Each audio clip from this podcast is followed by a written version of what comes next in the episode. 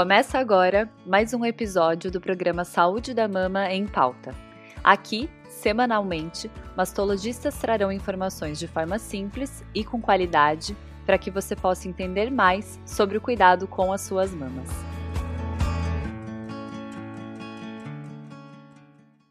Olá a todos, meu nome é Marina Ávila, eu sou mastologista de Recife, Pernambuco.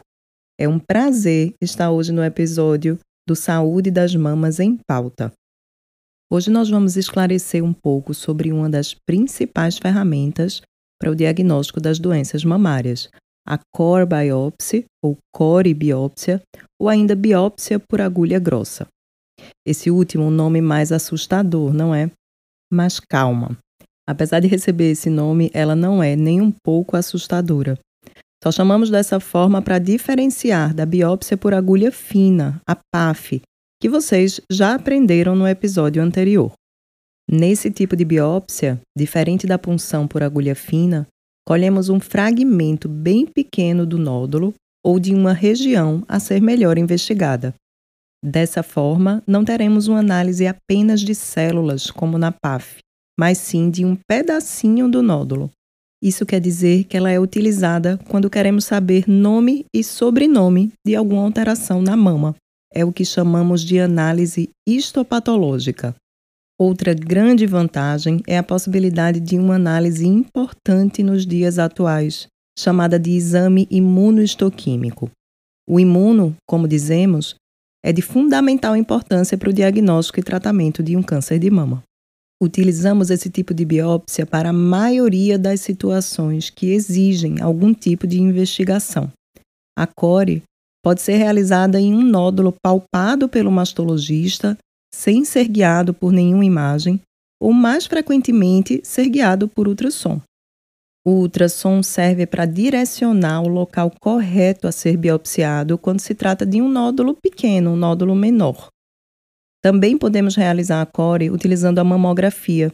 No entanto, em alterações vistas apenas na mamografia, como as microcalcificações, é hoje preferível optar por um outro tipo de biópsia, a biópsia assistida a vácuo, que será tema de um próximo episódio.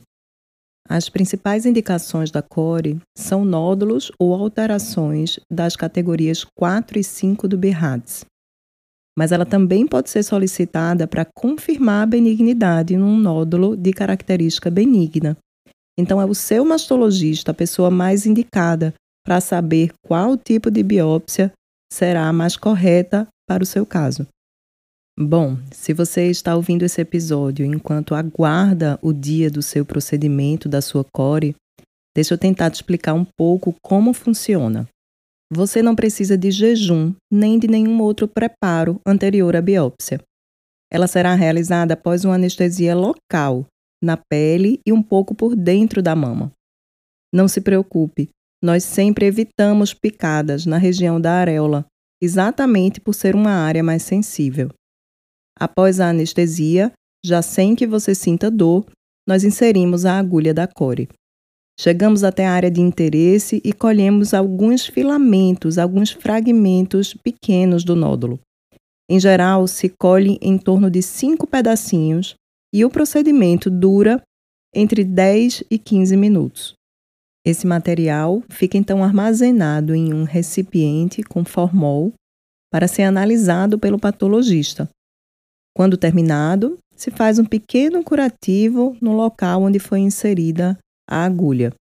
Não há necessidade de repouso, mas após o procedimento, alguns pacientes podem sentir mais confortáveis se utilizarem compressas de gelo, sutiãs mais justos ou analgésicos naquele dia. Normalmente, o resultado da biópsia só será liberado após alguns dias. Então, não espere ter um diagnóstico no dia da core. Neste dia será apenas a coleta desses fragmentos. Eu espero ter esclarecido um pouco mais sobre a core biópsia e convido vocês a escutarem os outros episódios do Saúde das Mamas em Pauta. Até mais!